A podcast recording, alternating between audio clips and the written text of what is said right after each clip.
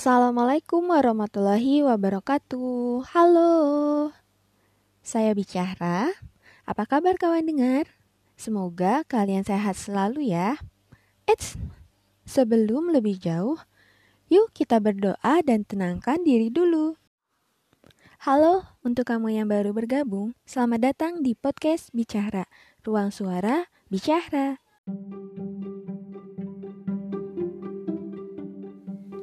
Kawan dengar merasa nggak sih kalau dari 2020 sampai tahun ini 2021 itu banyak yang telah berubah.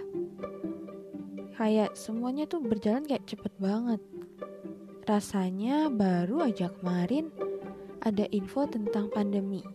Terus kita melakukan pembatasan sosial. Eh tiba-tiba sekarang udah di akhir tahun 2021. Kayaknya tuh emang cepet banget ya waktu itu.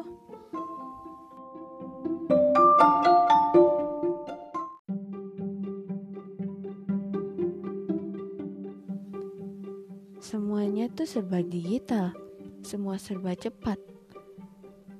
Ya, misalnya kayak sekolah aja deh. Gak pernah tuh kita membayangkan untuk sekolah dasar ada yang menggunakan pembelajaran jarak jauh. Mungkin kalau untuk perkuliahan mah ini sudah pasti ada dan ada beberapa tempat yang sudah memperlakukannya. Hanya saja itu memang terbatas. Tapi kan kalau untuk anak sekolah dasar, PAUD, TK ataupun kelas 1, kelas 2 dan kelas 3 rasanya tuh baru sekarang ya pembelajaran jarak jauh itu berlangsung.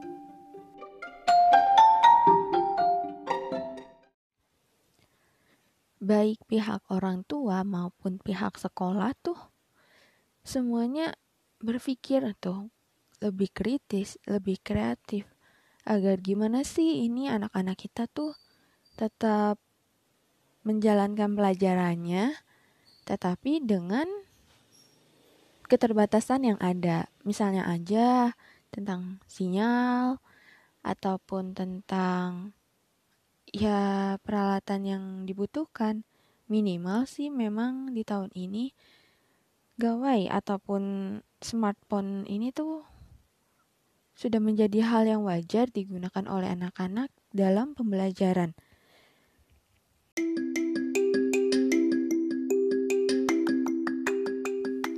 Namun demikian, ada juga loh batasan yang mesti diperhatikan oleh semua pihak yaitu tentang pemahaman, baik itu pemahaman dari orang tua maupun pemahaman dari guru-gurunya. Bagaimana untuk memahami proses belajar, bagaimana memahami materi yang diajarkan, dan bagaimana memahami uh, murid ataupun anak ini dalam pembelajarannya.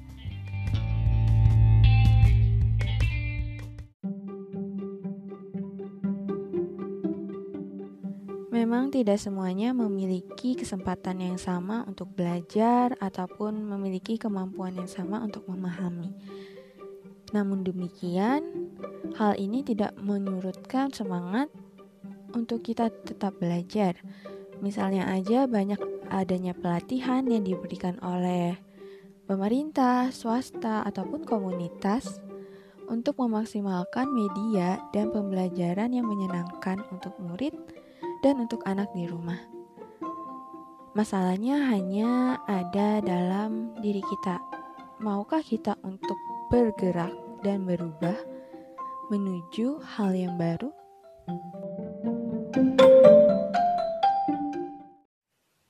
Oke, kita cukupkan dulu ruang suara bicara hari ini.